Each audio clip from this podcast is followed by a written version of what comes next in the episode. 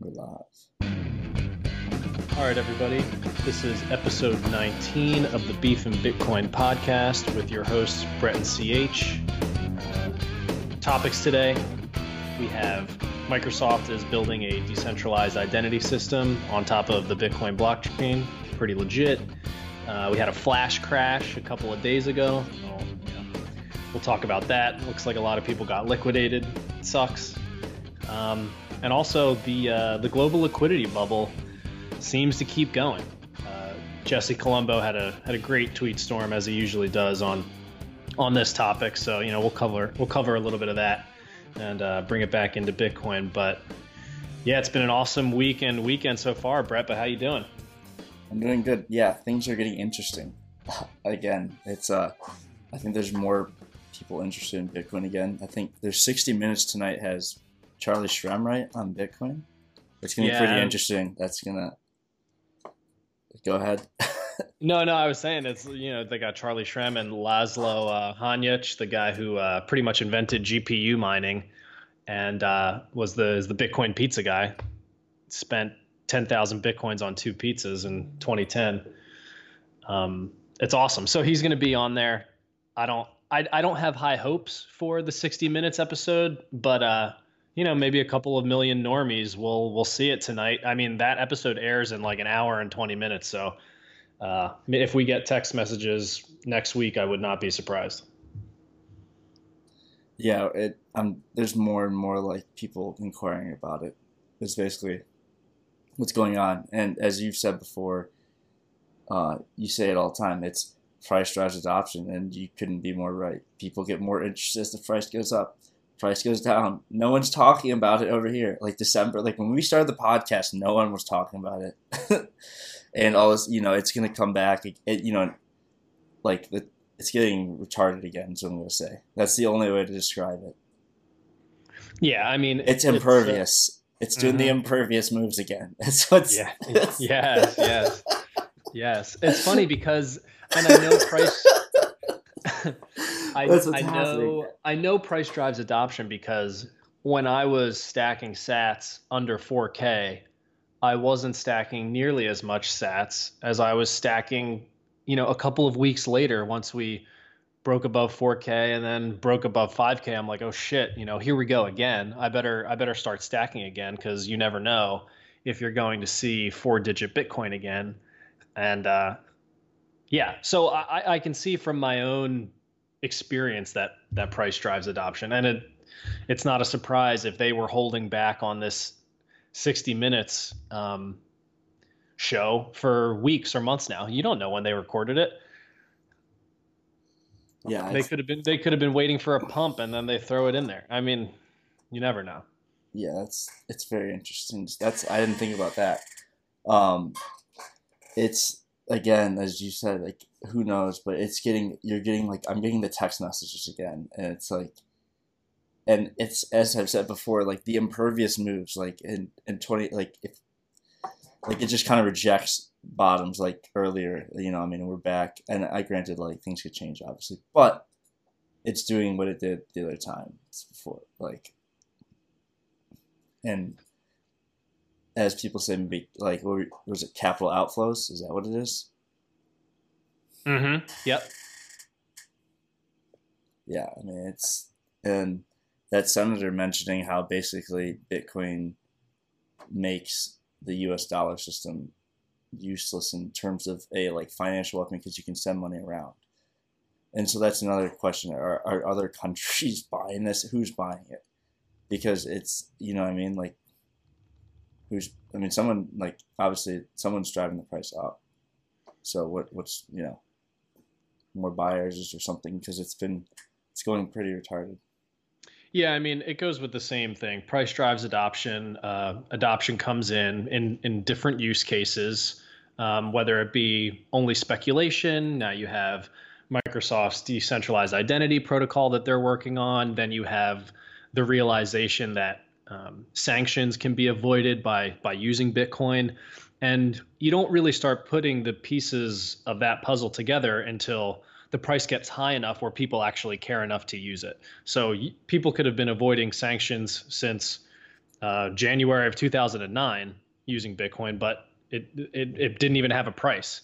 So, you know, you need that market to mature. And we'll talk more about um, the, the infrastructure maturing later when we talk about the flash crash. But um, yeah, the, the use cases will come. And right now, it's really just speculation and storing your wealth if you think that Bitcoin's a, a good store of value for you right now. Those are those are the two main use cases right now. Um, but why don't we jump into the uh, Microsoft decentralized identity? So uh, I wanted to talk about this because I listened to uh, one of Peter McCormack's podcast episodes that just came out maybe a week or so ago or a couple days ago with uh, with Daniel B, aka CSU Wildcat, and he works on the decentralized identity project at Microsoft. And he's been working with the Decentralized Identity Foundation for a long time. And he talked a lot about how um, the culture of Microsoft is starting to change and shift towards thinking about open source projects first. Uh, they were one of the top contributors to, to Linux in 2018, I believe. Um, and now you can see them start to about start to build on top of Bitcoin, and they're trying to build this uh, decentralized identity platform, and it's it, it's considered a, a, layer two solution, and uh, similar to like the Lightning Network or uh, or maybe a side chain, um, and the the point that he was trying to make on the podcast was that there's going to be new ways to monetize by using Bitcoin, but we still need more infrastructure to be built up first. So it's like saying um, it's you know prior to HTTP becoming mainstream and trying to think about how do you build uh, how do you build Amazon before that? Well, you can't. You need uh, all the infrastructure to be built, and then you can start building new businesses, new use cases, and whatever else on top of that. And I think we're going to see more of that in the in the decade or so to come, but you really need that infrastructure layer to be built first.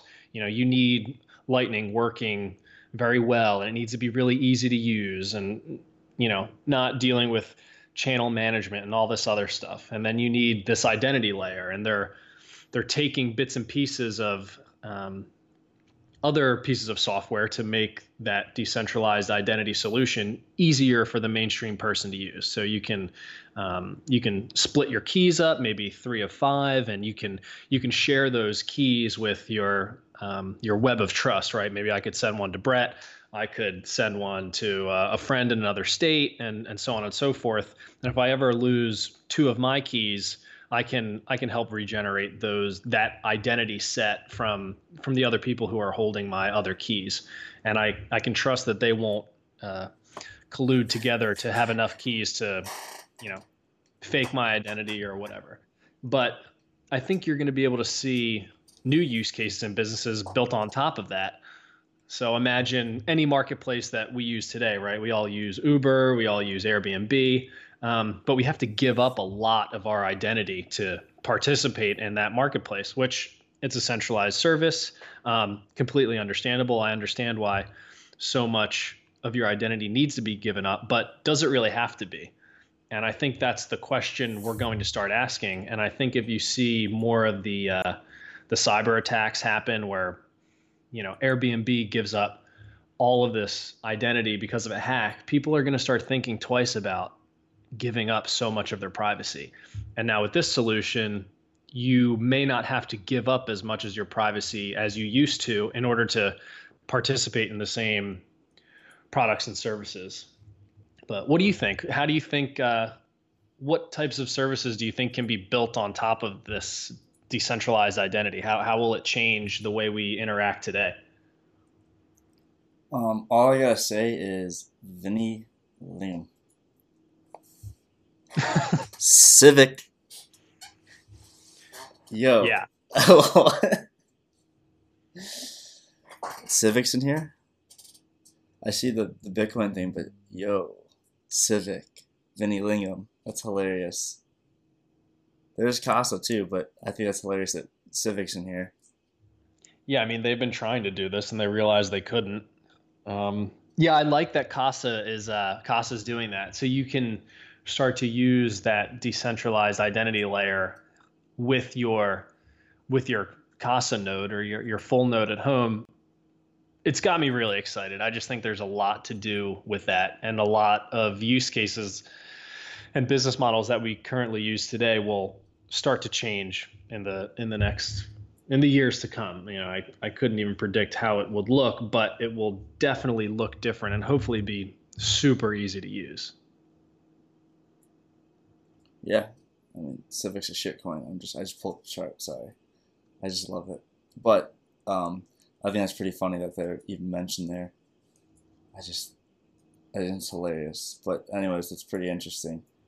I mean, you know a lot more about the stuff than I do, and but this is definitely, I don't know, a little spooky to me, but because it's Microsoft. But right, no, I, am a little, I'm a little sketched. That's a, the whole time you talk, I'm a little sketched. The more I read into this, I'm like, uh. no, yeah, it's a good point. How do you get the trust back from, uh, you know, someone that you think has maybe abused that trust in the past? And I think if Microsoft's heading in the direction that at least it seems they are, they might be trying to take another crack at being a big powerhouse in the decades to come and realizing that they cannot build the walled garden around this ecosystem. I mean, what they I mean they tried this, right? They tried to uh, do this in the 90s, get everybody onto their version of an intranet or whatever and charge for it and you know that didn't work. So I think the the light bulb's going off that we need to build on free open source tools and then figure out how to monetize after that. You know, we need to pick everybody up and move them onto a new platform. Yeah. So and and they need to do it voluntarily, right? Like I, am going to try this for sure. This is great. I I hate that if I'm using uh, Google or something and they have and I sign into something else with Google, the their API is giving up uh, all of my information I hate it. there, right? Dude, like all of it. Every time I hate it. I can't. Email, you yeah. can't have Gmail open on your freaking thing. You open Gmail and they're like, oh, now I'm just logged in, searching everything on my Gmail.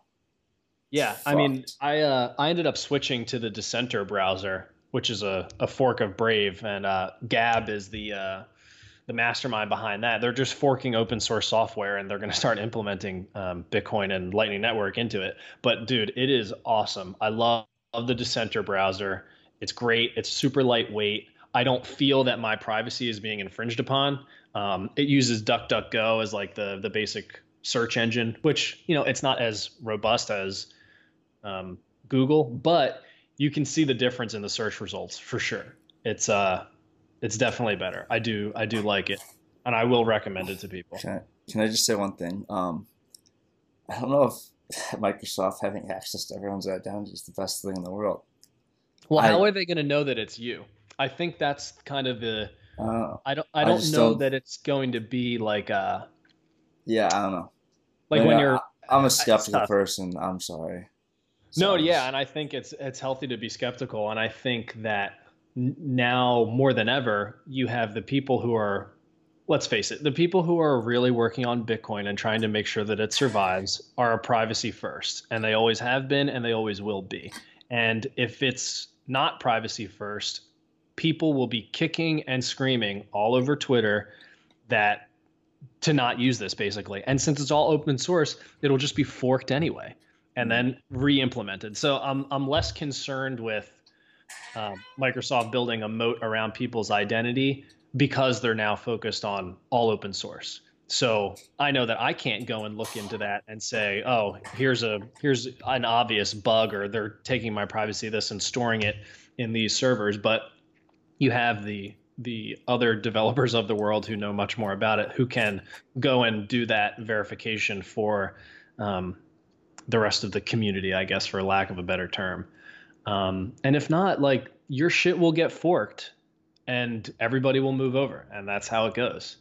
Um, the, the, the, the, the game has totally changed. Like the, the, uh, the pieces of the game have changed and now you can just fork projects and crush, crush them.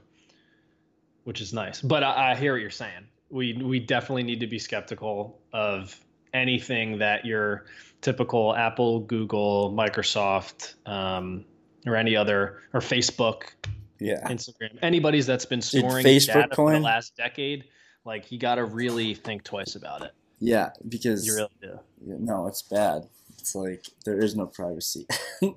That's if you don't understand. It's We gotten get so it bad. No, it's like no, it's like so bad. It really it it, it is like just so bad. And I I don't mean I just mean to reiterate it twenty times, but I do because that's where it's at. Yeah, and I think um, you know, and it's it sucks because for for you and I, that privacy that privacy might be gone already. Um, but maybe for the kids being born today, by the time they're using whatever the version of social media looks like, if such a thing still exists, in a decade from now, they hopefully won't have their privacy infringed upon as much or at all compared to what you and I have had to go through. And I mean, don't get me wrong, you and I gave it up voluntarily and willingly because it's super convenient and it's the only way to get anything done right now. Like you have to be willing to give up some of that privacy or else you can't really participate. Yeah. Um, and I, I, I hope that that looks very different. Um, you know, for the kids being born today, maybe, you know, my kids, hopefully someday they won't have to deal with having their fucking iCloud uh, photographs downloaded and, and hacked into and then held for ransom. You know, it's like I, I want all of that to start to go away. And, uh, you know, it might be too late for me and you, but for the next generation, uh, hopefully we can do a really good job of building tools that they can use that will just kind of make all that stuff so irrelevant. I hope. Yeah, I would hope so. Uh, the, the the path isn't the direction isn't there yet. We're still pretty bad. Uh, I would hope so though. We're getting there, but Yeah, it's um, yeah, man. it's I mean, only getting worse though. I feel like right now because of and, and more of like a and I guess both. Just think about how much shit we use that just is. I mean, shit, but like we talk about your phone, um, even like you know Twitter, Instagram, you name it. Um, it's just bad. Or email, like it's bad. Yeah, and I think as it gets easier for the average person or the normie to, you know, like if they wanted to use something like Proton Mail or they wanted to use uh, the Yeah. Dissenter browser or they want to browse over Tor, they need to be doing that in a way where that they don't know that they're doing that. Like the privacy is just built in right away. You and I can go and sign up for Proton Mail and use Gab and Dissenter and whatever, and that's great because we have we're a slightly more technical. It's not that big of a deal to go and realize that it's important. But you know, for the average person who uses WhatsApp, they don't know that it's end to end encrypted. Like they don't they don't know that. They don't even care. But the the privacy has been built in for them and they don't even need to know about it. And uh, that's something that Beautyon talks about on Twitter a lot. Like all of this is going to work for the normies and they're they're not even going to know all the trials and tribulations that you and I had to go through to even get there. Yeah. Um, so like it just needs to get that much better. Yeah, no, you're you're completely right about that. The average person doesn't either a know how to, or they just um don't care. It's it's it's a combination of both because there's just some people it's just technically, as you said. I mean, I'm not super computer nerd or anything. I mean, I I kind of know my way around computer, like it's just like kind of willing to learn type of thing, and some people just don't care. It's, you know what I mean? Oh, I totally get what you mean. My dad used to help me install computer programs on floppy disks as a kid. And now he calls me for computer help. And I'm, you know, I'm not that I'm not that technical. Like, you know, I'm trying to Yeah. learn how to code. I um, I can I can record this podcast. I can edit stuff in Final Cut. I can make memes on Photoshop. Uh, like I'm technical enough that I can make my way around a computer. But then there's totally different levels of um, expertise, and I think it's it's going to be it's going to be like on your resume being proficient in Word or PowerPoint or Excel. It'll be proficient in um, you know writing some basic Python or just other stuff where it's going to be that next generation of kids are just going to have to learn it. It'll be really normal and natural because they're going to be uh, native to the internet and just born with it already working. Which is totally different right? Like i rem- i remember a time when like i didn't have internet on my phone. Like it wasn't there. And i was just talking about that with my wife actually. I was like you and i grew up like i remember the day my mom got a blackberry and i was i was on it and i was uh, i love cars and i was on the lancer evo forums and i was like holy shit like you can get on the internet on this phone. I was like, I can talk to my friends in the forums. And that was so mind blowing. And I want to say that was 2006 ish. And then, uh, yeah. And then, and then like 2007 came out and I was like, clearly I, I like wanted to get an iPhone. So I got one and I was like, and it was a total game changer from there. But I still had, you know, that whole up until I was, you know, from birth up until that day, I didn't have access to the internet in my pocket like 24 7 and that's like not that long ago, dude. 12 years ago. It really wasn't that long ago. So it's just a whole new wave of people. Like things things fucking change. Everybody says things don't change, but when you look back, a ton has changed. So when someone tries to make the argument that you know nobody will ever use bitcoin as money or whatever i'm like well there was a time when everybody used gold as money and it backed our currency and now you live in a time where you didn't even know that that was a thing and it's just paper money and nobody thinks twice about it. So like things do change. It's just like it's not obvious until you get there. Yeah, it's it's bad. And it's clear it's clear that I think people understand there's an alter something's coming soon. I don't know what something's changing soon though, because uh, I think it's just as as we know, I guess fiat currencies are out of control right now, and it's going to be exposed very shortly. Like there's just no way around it. Yeah, it's a it's a lot of sleight of hand with fiat money, um, and we'll talk more about that for the global liquidity bubble. A lot of it paints a lot of parallels there, but it's like for you and I living in the United States, fiat's never given me that much of an issue. It works. I can pay for pretty much anything, anywhere, at any time, very quickly. Uh, but what I don't notice is that prices have increased and we've seen inflation uh, at various levels across different asset classes and, and things that sit into that um, CPI basket. So while I might not be upset that um, movie tickets are cost 50% more than they did 15 years ago, um, real estate prices are maybe up two or 300, 400% in some areas. So you see the, that inflation sitting in different asset classes and you see like the, you know, the pump in the S&P over the last uh, two decades. You know, the inflation might not be when you're going and buying meat at the grocery store, but you can see it in other places. But it's hard to notice because we don't think about it on a consistent basis. Whereas if your credit card was getting declined like once a week or more often than that, or whatever, you would notice. Or if you lived in Argentina or or um, Zimbabwe or Iran, where the currency's hyperinflating, trust me, you'd you'd know that there's uh, there's an issue with fiat occasionally, and that it can lead to some really shitty times. Yeah, I mean either way, yeah. There's there's asset inflation. It's as simple as that. Oh, dealing from gold. It's like, where'd all the money go? Assets, you know. Right, right, right. And, you that that store of value kind of went away, and then you need to look for that same thing in other assets. Yeah, and so now you know what happens as this unwinds. That's the real question.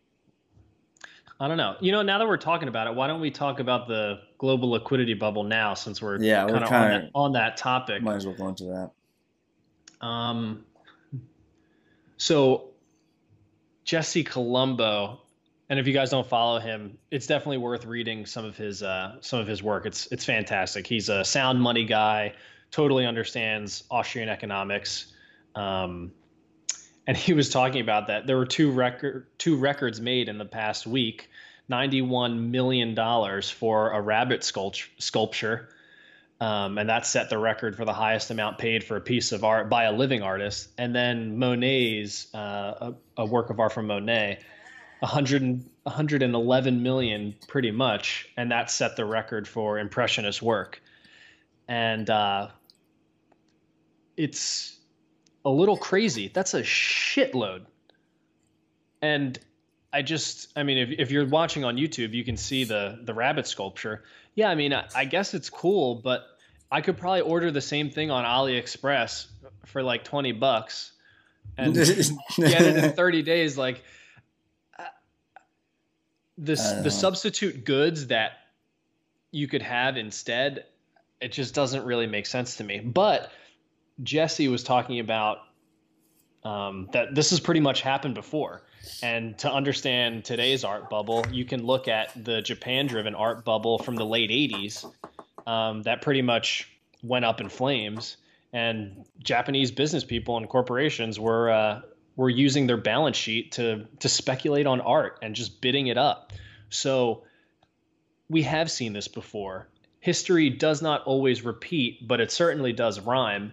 And in this case, uh, you know, today in 2019, you are seeing these other assets inflate and weird assets like artwork, uh, modern art, things like this rabbit sculpture going for 91 million dollars. Um, it's it's mind blowing uh, that that is accumulating some sort of wealth, and you can see people. Someone's storing their wealth in that rabbit. You know, they just paid 91 million for it. You wouldn't do that for something to just throw in the trash. Like you, you would you would speculate on that or hold your wealth in that for a reason. Um, a reason that I'm not really sure of, but I think you can start to see how that looks like malinvestment because you have very cheap credit from fiat money, and that causes distortions in the marketplace. And now you have um, people speculating on things that shouldn't really be speculated on in that way because they can't get yield anywhere else. So you have weird stuff like art being bubbled up, and uh, it's it's a symptom of fiat money, to be honest with you, and it, it can't really be more obvious than that. Uh, there's no there's no other analysis necessary to understand why someone would pay 91 million dollars for a rabbit. Dude, that makes no fucking sense. Right, You like could- you don't have to think about it. You could buy. You could buy. I think the McLaren F one, was like twenty, worth twenty million now. You could buy four of those. Practically. Yeah, I mean, I'd rather have I'd rather have the McLaren for sure. like, I just had to get something because that's the most like. I, I know most people aren't car enthusiasts, but this is like the most probably absurd car in the world, one of the coolest. But it's like it's an insane price, and obviously fiat money drives that. But still, comparatively to a fucking rabbit, I just had to get something else absurd, and you Yeah. get you could get four and a half of those pretty much. So I mean, I don't know.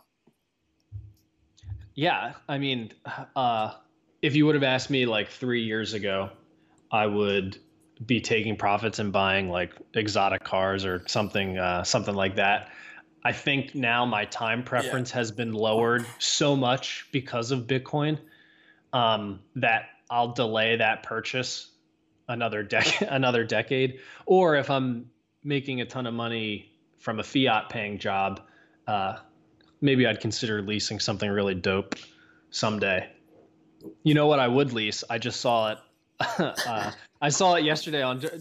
Quick side uh, topic: Have you seen the uh, the Rivian like electric trucks? No. All right. Well, this one was pretty sweet, and it had um. They're fast. They're stupid fast. They're like a three second zero to sixty, and they have a grill built in inside the truck that you can like pull out. It's really dope. Um, and I think cars are going to look really cool in the next decade, um, regardless of what powers them. I think we're going to see some really cool shit. But uh, yeah, maybe maybe I would get something cool or, like that. Or no at least. cars are made.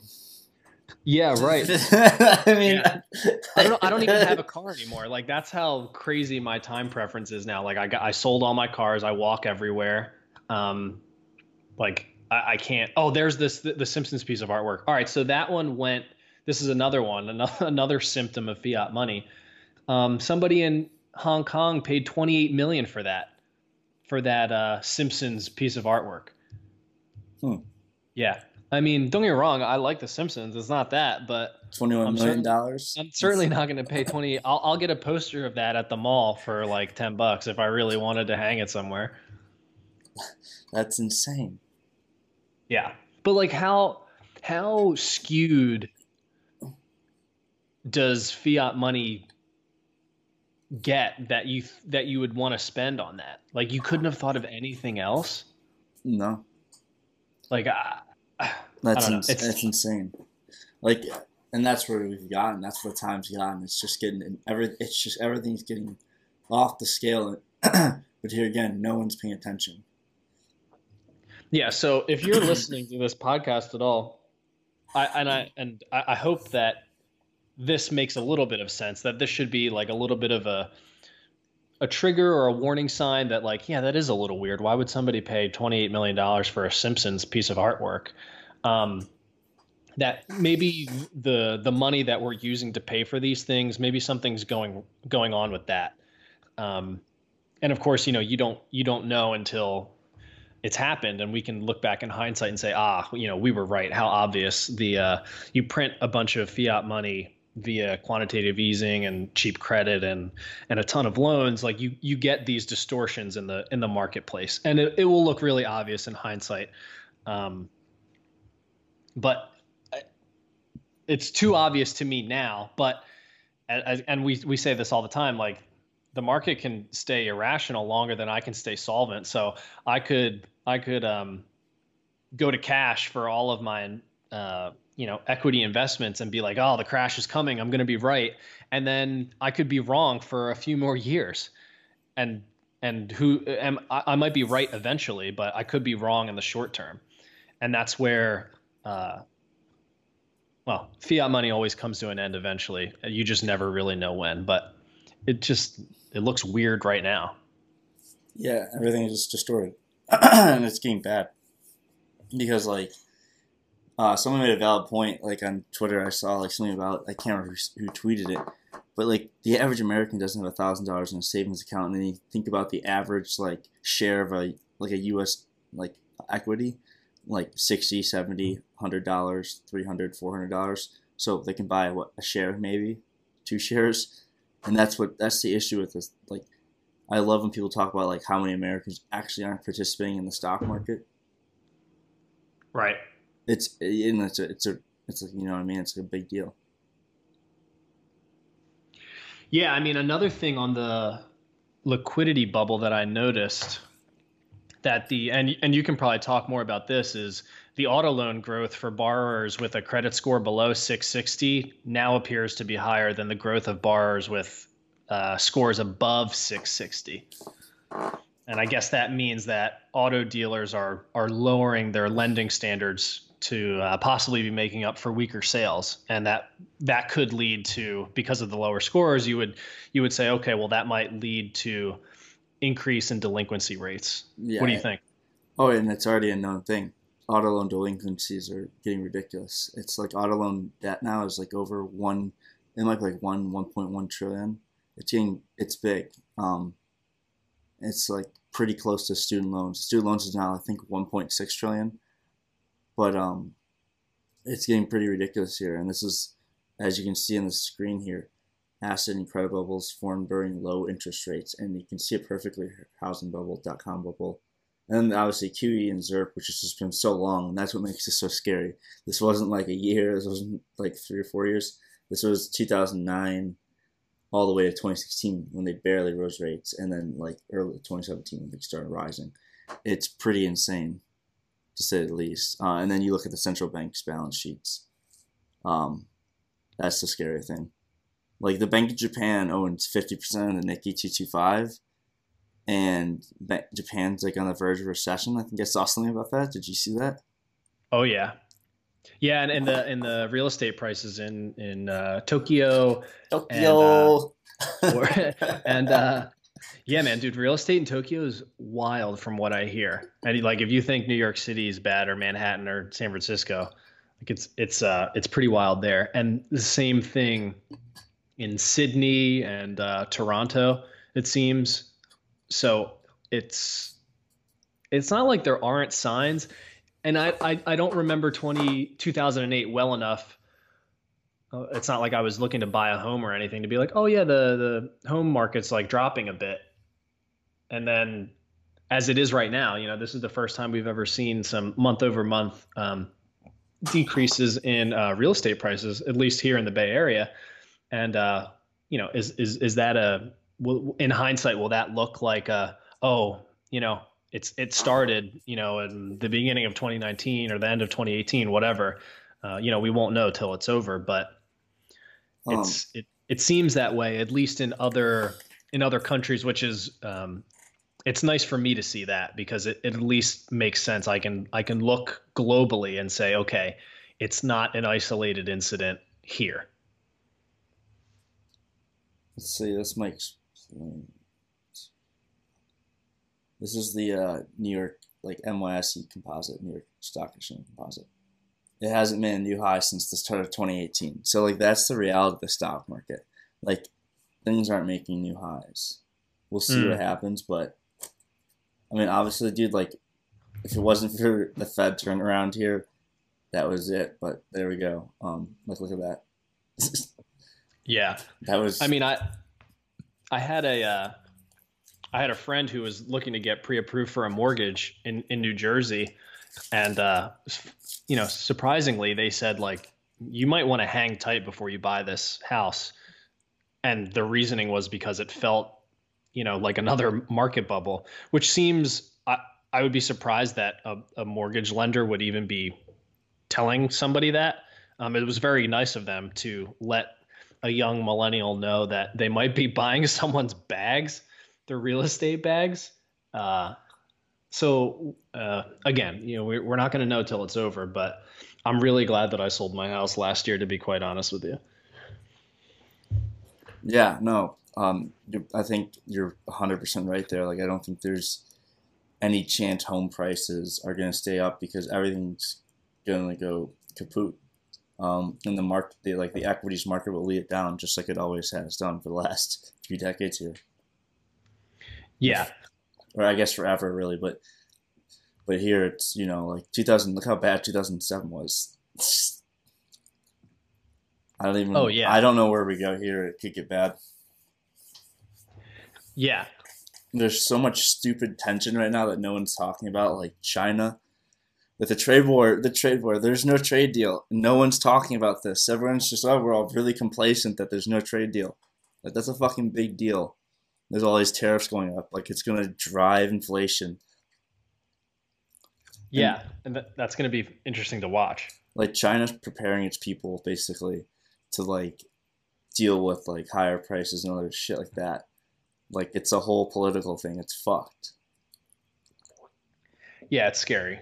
Um, but like it is, it is, it is what it is. Um, yeah. We can only, we can only talk about it, watch it, uh, defend ourselves against it, right? I mean, that's why we like this stuff so much because it's it's like a it's like watching this puzzle getting put together, and you need to figure out where you sit on that board and uh, and try to protect protect yourself, I guess.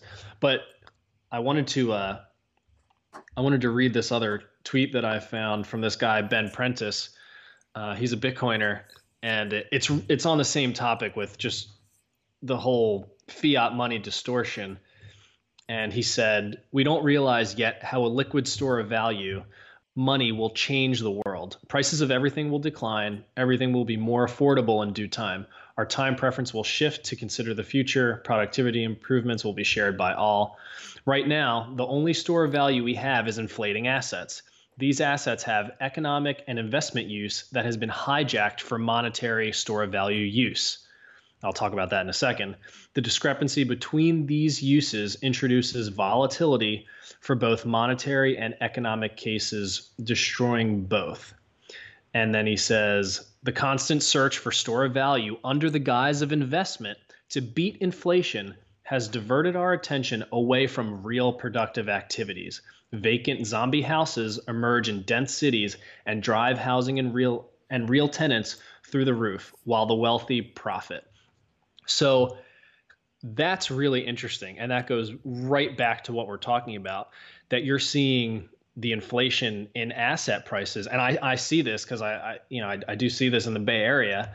Um, you have investors, foreign investors, coming and buying a ton of real estate, and it's just sitting vacant for the majority of the year. Why?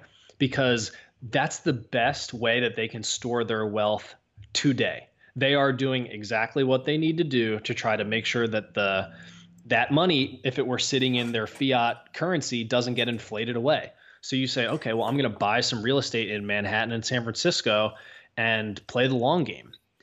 And you're seeing that store of value function that a, a, good money typically would serve, and it's going into other things like asset prices. And uh, I have a feeling that as if, well, when we see a a true store of value with a monetary uh, use case, that the uh, the investment that's gone to these other assets to be used as a store of value will be repriced, and that will shift back over to a, an actual store of value um, that that that's in a a money. Yeah, I was in something about the auto loans um, being like they're almost their highest is Q whatever one twenty. It says think Q something twenty eleven. Um, basically, what's going on with that is like, and I saw a chart the other day, and that summed up pretty well. Is like Americans are driving older and older cars now, and it's so true.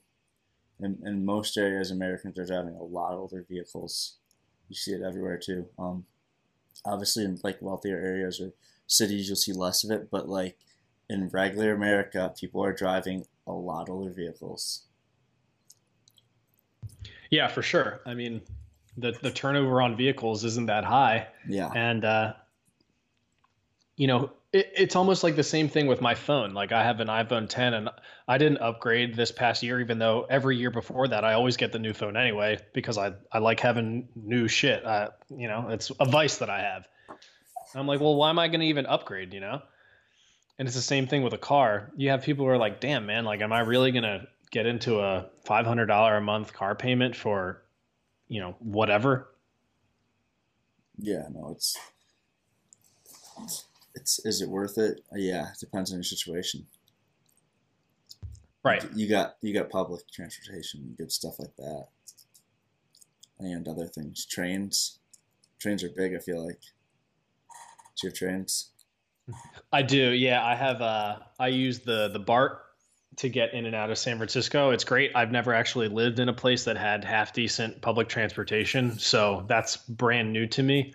But um, having a strong transportation transportation infrastructure uh, is awesome, and it can allow people to not have to spend on things like vehicles where they're dropping 500 to a thousand bucks a month on um, car payment, insurance, gas, and maintenance it like it really adds up. Mm-hmm. It makes a big difference. You can you can store that wealth now and uh, deploy that capital in other ways, which is nice. And that's why I sold my cars so I don't have to worry about it.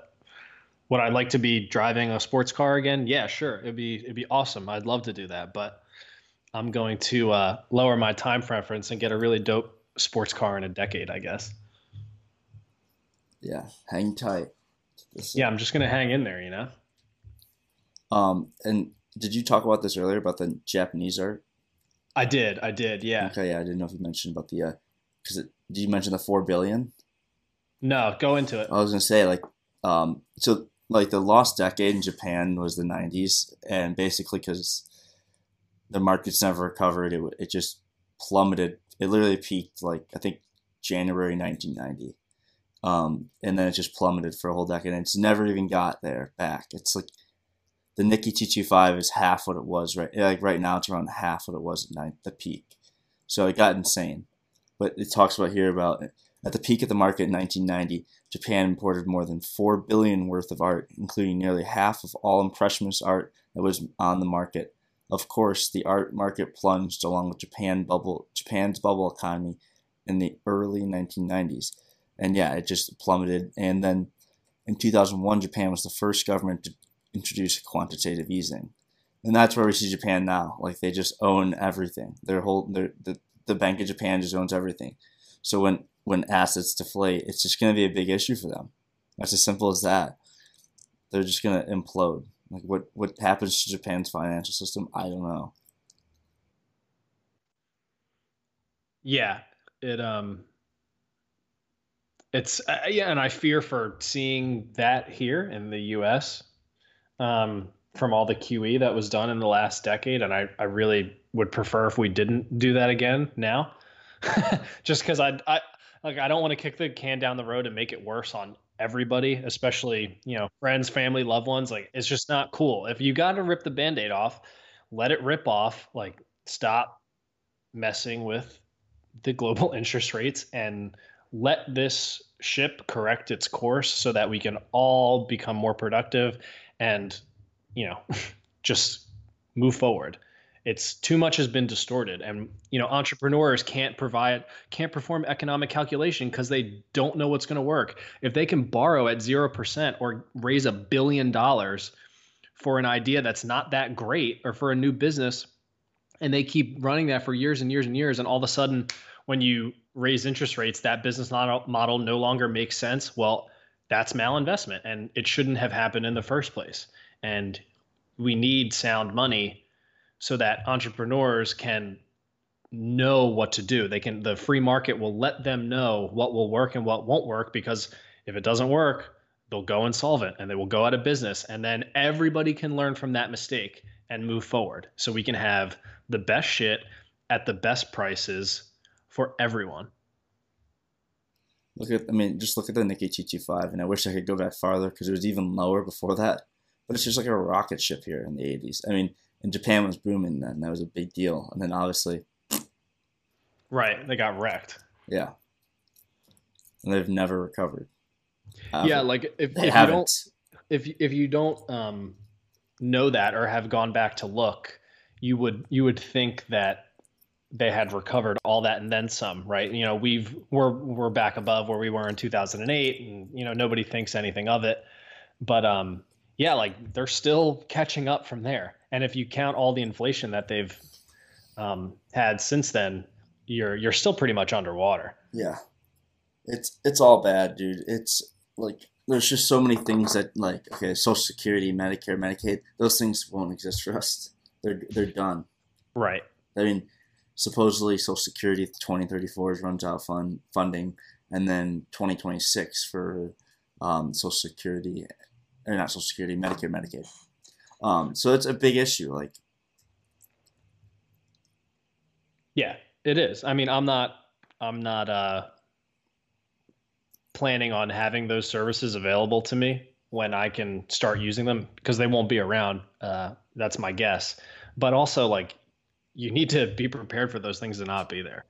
Um, you should not be reliant on on that at all. You need to make as much money as you can without working to death, save as much of it as you can, stay healthy, um, learn great skills so that you can provide for yourself and your family, right? Like, I don't want to be retiring in 40 years or 30 years and be like, oh man, I hope my social security is enough to pay for me to survive for three more decades because I didn't I didn't save anything because I I thought social security would just take care of it for me, you know?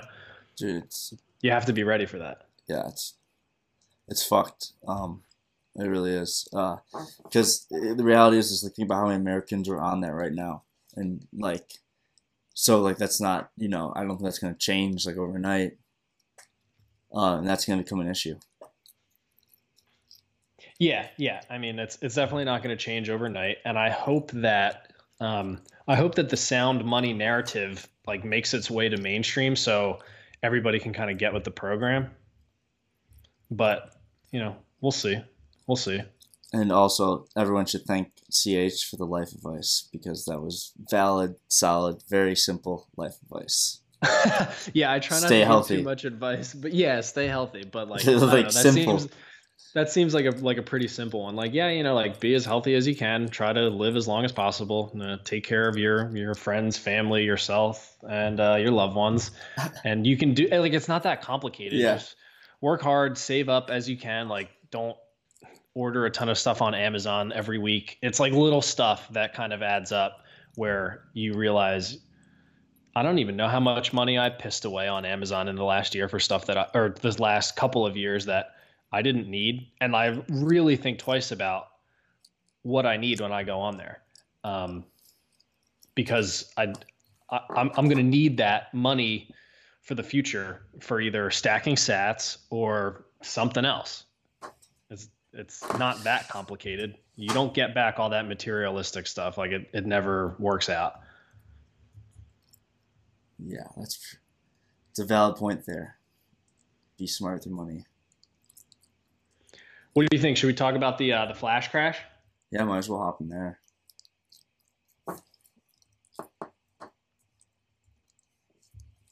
I'm just pulling up the Bitstamp chart. That's why I wasn't saying anything. Right. I was just trying to find it because that's what led the crash. It's, might as well go to the one minute. All right. Going to the one minute here.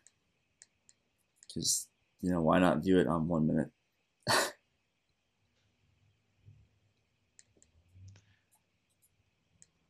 I should pull up the. Uh, so here's the chart for the uh, XBX index versus exchange ticks. And long story short, Bitstamp led the crash, just a giant sell wall, basically just ate up all the bids down to looks like 61.78 says there. So literally 18.69%. Basically almost bear market if we are talking in market terms. I don't know what you consider. I just always laugh because that's how Bitcoin is. It just does these things. But th- this really drove.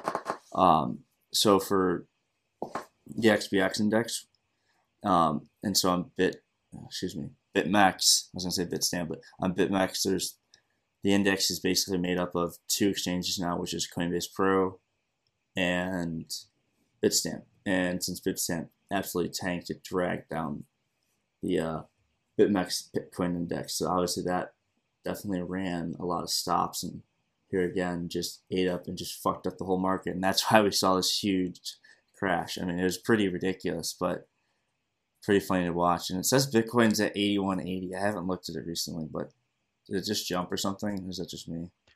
I have I have no clue. I haven't looked. I was I was really zoomed out. So you know when you're like zoomed out in like two weeks or something just really ridiculous. Oh, here it is. And you just no, not, yeah, you, you can't. I need to zoom in a little more. Yeah, no, it's just one giant sell wall. Right. So, um, I mean, those are all really good points. Pretty much, you had that big sell wall on on Bitrix, uh, uh, Bitstamp, I mean, and you know, BitMEX is what are they fifty? They're fifty percent weighted to. Yeah, it's fifty. To, it's 50-50 now because there's only two exchanges. I think Kraken was the other one before, and it said it got removed a while yeah. back. I can't remember when, but it got removed for whatever reason. I don't remember the exact reason, but it's uh pretty interesting to see that. Like, this is pretty insane. Like, just I mean, I couldn't imagine if you saw this in person, just dink, dink, dink, dink, dink. Like, I mean, look yeah. at that. Like, that's like it just dropped like two thousand dollars almost. Like, yeah, I mean, I, I I was up watching it, and I like I've seen it happen before, so I was kind of ready. And I got a couple of DMs, and some people were like, "It's over. Here comes the crash. Like we're going back to 3K." I was like, "I don't think so." I was like, "I think it's a flash crash," and now we're back up above. Like, yeah, that, look, look at that. It's like, just straight it, march down, dude. Just dun, dun, dun, dun, dun, like every order. Like to think about that, that's just so much just whoosh, gone. Yeah, and, and that's then, a good point. I want to uh, uh, on that topic. I wanted to read a, a, couple of tweets here. One was from Jack Mallers. He's the creator of the Zap wallet. If you didn't know, but he uh, he really knows his shit with with financial markets and and infrastructure, especially from a, from a trading standpoint. And he was saying, in his opinion, uh, it had less to do with thin order books and more to do with the poor infrastructure. So, uh, no matter the book depth, um, the market is sophisticated enough to react to such blatant orders. So, the issue was with Bitstamp's engine couldn't execute market buys and was started skipping orders that low.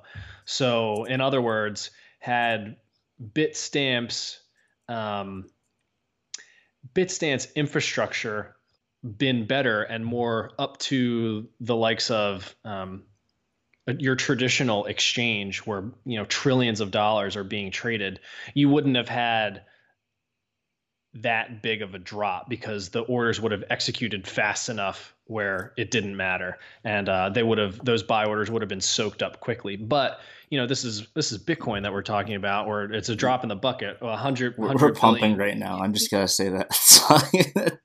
Yeah. like as we talk. I just thought it was pretty funny because this is like it's getting active again. Is what's going on. Yeah, and this is uh yeah, and this is where it gets interesting. And Uh, you you've seen a flash crash. You can tell the activity starting again. I remember the flash crashes in 2017. Um, I also think that it's not a surprise that you're seeing these things during market activity and as again like price drives adoption and you could even see it with uh, the mempool filled up. So the mempool is like a, you know the the bucket of transactions that are looking to be confirmed on the Bitcoin blockchain. And I, I was moving, um, I was moving some BTC around, and it took like two or three days to confirm. Why? Well, because the mempool was like totally full, and uh, I sent it with like a super low transaction fee, and I didn't need it to go through right, right away. And eventually it confirmed, and it confirmed right when the mempool cleared up. So uh, it's funny because you can see the fee market of the blockchain like play out in real time. Like if you want your shit confirmed, you can you can pay for it, and no one's and you don't have to ask permission for that. You can do it. You want your transaction going through right now. You need to send um, BTC to BitMEX or your hardware wallet, and you need it there right now. You can pump up your fees and get it. Um, and if you're willing to wait for it, you can pay a lower fee. And the fee market's working great and a, and it really shows when the price is pumping like it is right now. It wouldn't surprise me if the mempool starts to maybe fill up again, and for my DMs to start blowing up because we're maybe we're pumping right now. Uh, bro, you aren't using XRB? no, but uh, it's pretty interesting. Like looking at the sidebar over here, you can might be able to see it, uh, ch, but like the BTC pairs are getting wrecked, like with the alts, but the USD pairs are up quite a bit. So obviously, for most part, I mean, XRP, XBT is up a little bit. It's only up like 1.9% versus 14% in USD, which is pretty interesting. And that's just like as Bitcoin's moving. And so, like, alts are getting, even if they are doing good against the US dollar, they're getting wrecked in Bitcoin. yeah. Happening. Yeah. Um, I, yeah, I try not to tell anybody what to do from a trading standpoint to be very careful, but make sure everybody is measuring their charts relative to BTC because a lot of I spent a lot of time looking at USD charts, not realizing that um, had I been holding Bitcoin instead, like I, I would be doing better. You know yeah. what I mean? A lot of people right. aren't using BTC as their um, base currency, and you really should. So please be careful with that. Yeah. The bounce though. uh oh. I think Ripple's going to five hundred dollars. It's, it's like Twitter. you see these people, dude. It's like there's like there's just like a whole bot army of XRP people on Twitter. The T the TRX army is gone, dude. That was a thing. It was so funny how bad that was at one point. There's like a two a couple month period What? I think you cut out there. Oh yeah. No, I was Can just, you still hear me? Yeah, you're good. Okay. No, I was just saying how bad that. Could you, you heard me? I assume saying how bad the whole like TRX XRP army thing got. Yeah, yeah, and these things are. Yeah, just... I, I almost I hope that doesn't. I I don't want another alt season just because I don't want to deal with that because it's a whole different problem to deal with. like trying to convince people, I'm like, no, no, no, like this has happened before. It's happened in 2013. It's gonna it happen in 2017. Again. and, it's, and it's like I don't want to have to convince somebody to be like, you need to time it so that you sell the top, or else you're you're fucked. Dude, do you remember ZL? Oh, look at this ZCL. Do you remember this when it went from Z Classic? Z Classic because it got like I don't know what the pump was over. Oh, Ethereum. Remember Z Classic Ethereum fork or something? Dude, it went from 410 sats to I don't even know. It went a lot up in that. I don't even know what that is. I could check what it is, but it's gonna be a scary number. Yeah, I mean, it's it's this, this was the stupidity. Well, and like here again, that's the example of like just excess liquidity in the system. Yeah, it's it's very obvious when you see people looking for yield, and uh, I understand the emotional attachment to, um, you know, altcoin bags and trying to oh you know BTC is too expensive. I'll never get rich or whatever, and you want to look for that hundred x pump over the weekend and convert back to BTC or fiat or whatever. And like, it's not easy, you know? yeah, this thing's retarded. I remember it's. I remember when it happened. It went like from nothing to two hundred and something, something ridiculous number. That was that was insane. I don't mean to talk about it, but it's just it's insanity what happened, and the only thing I'll say is the problem is is when Bitcoin goes, so do the alts go. It's just for the most part they'll still go up in USD. They get the tide because Bitcoin gets more expensive. So I mean, it's just the inevitability of what happens. Right. You see that liquidity spill over to other assets. Yeah. It just. Yeah. Yeah. Yeah. It's just. No, right. That's it's kind of like the stock market where there's that the rotation you see. It's kind of a similar thing. Um, and that's what like that's why like when we saw like there's a very good thing when they showed but like when Bitcoin hit its peak in 20 20,000 like the alts most alts did not peak then most altcoins peaked early January, like end of December, early January. Uh, whereas Bitcoin peaked like December, what was it, 21st or something like that, 20th, 21st. Yep. And so, and like the alts didn't finish peaking until I want to say the the last one probably peaked like the first week of January. But like, so it took a while for that liquidity just to spill over, and then it just went ridiculous for the altcoins. The altcoins because what are people doing with you know the Bitcoin dumping into the alts, and then the fucking things went nuts. Right, right. I mean, or you know, or people were buying Bitcoin obviously and dumping them into alts because they, you know, it just was it was insanity. Is what it was.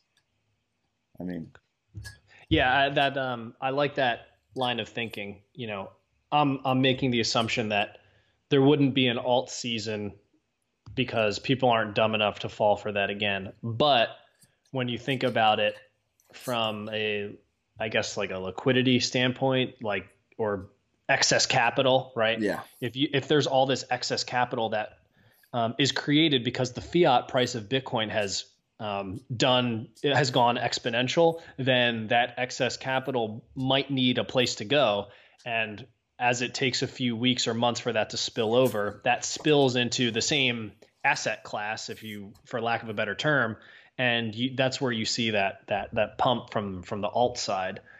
Uh, it's just so violent the way it moves. It's I, I, mean I've totally gotten out of that game. I don't even care to try to speculate on it anymore because what I'm, I, am going to end up with less BTC. It's just it's not fun for anybody when that happens. Um, and I, I give a lot of credit for those who are and I understand that it's fun. Right? like I like I get it. I give everybody credit for for you know playing that game. Uh, it's it's not easy. It's just like I I think I value my satoshis too much. Probably because I spent the last two years every single day trying to understand Bitcoin, sound money, Austrian economics.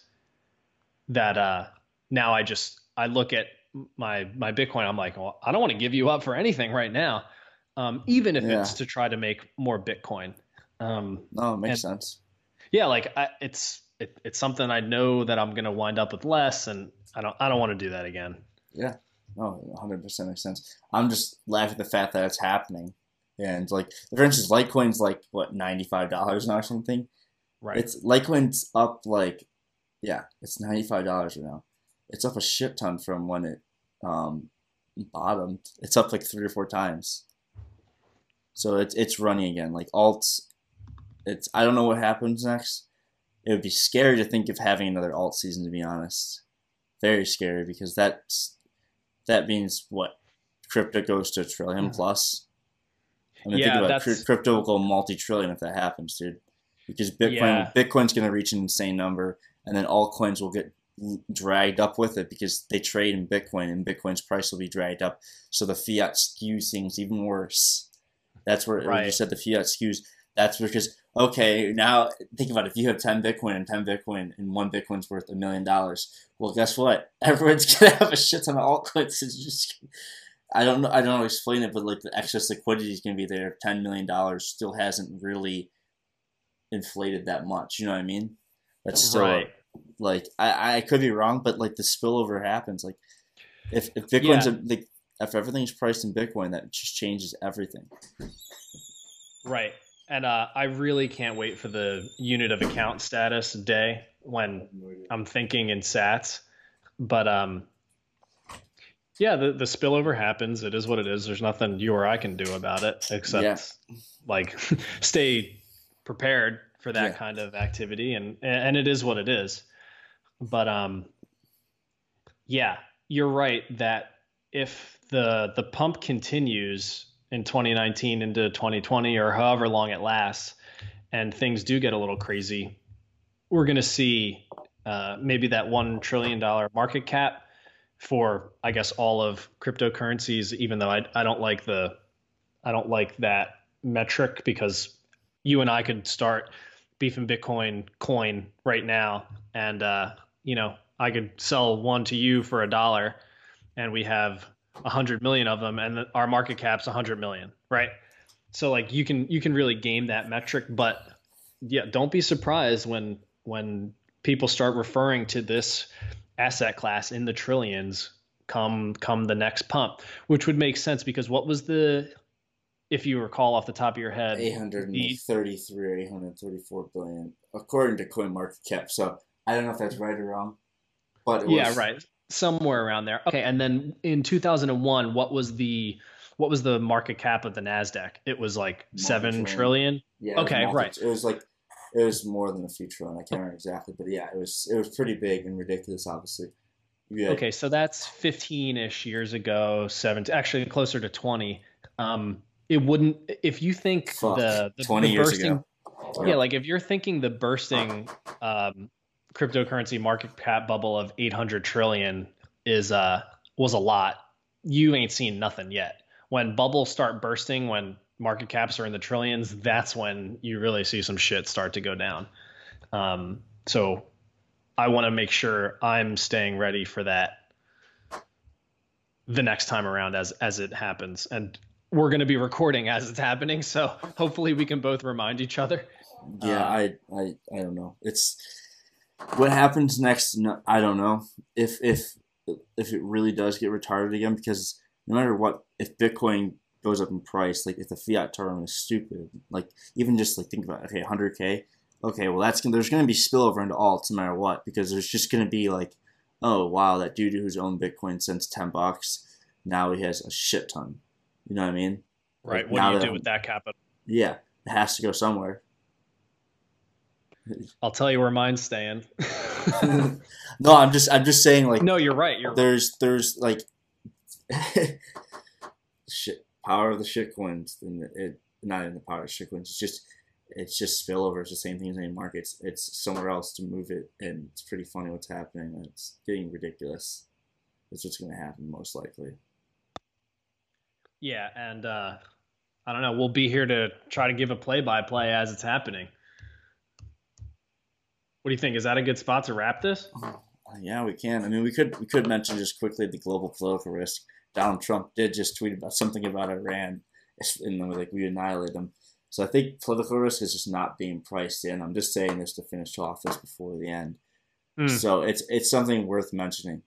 Like political risk is not being addressed, and it's going to only get worse. I feel like currently, like the trade war has been, it's pretty much off now. It seems like, at least in the short term, like for the next few months, and we've had markets that have rallied on it for basically a year on the idea that there trade there'd be a trade deal, but in the reality of everything, it is just simply a rising power contesting a current power. That's all.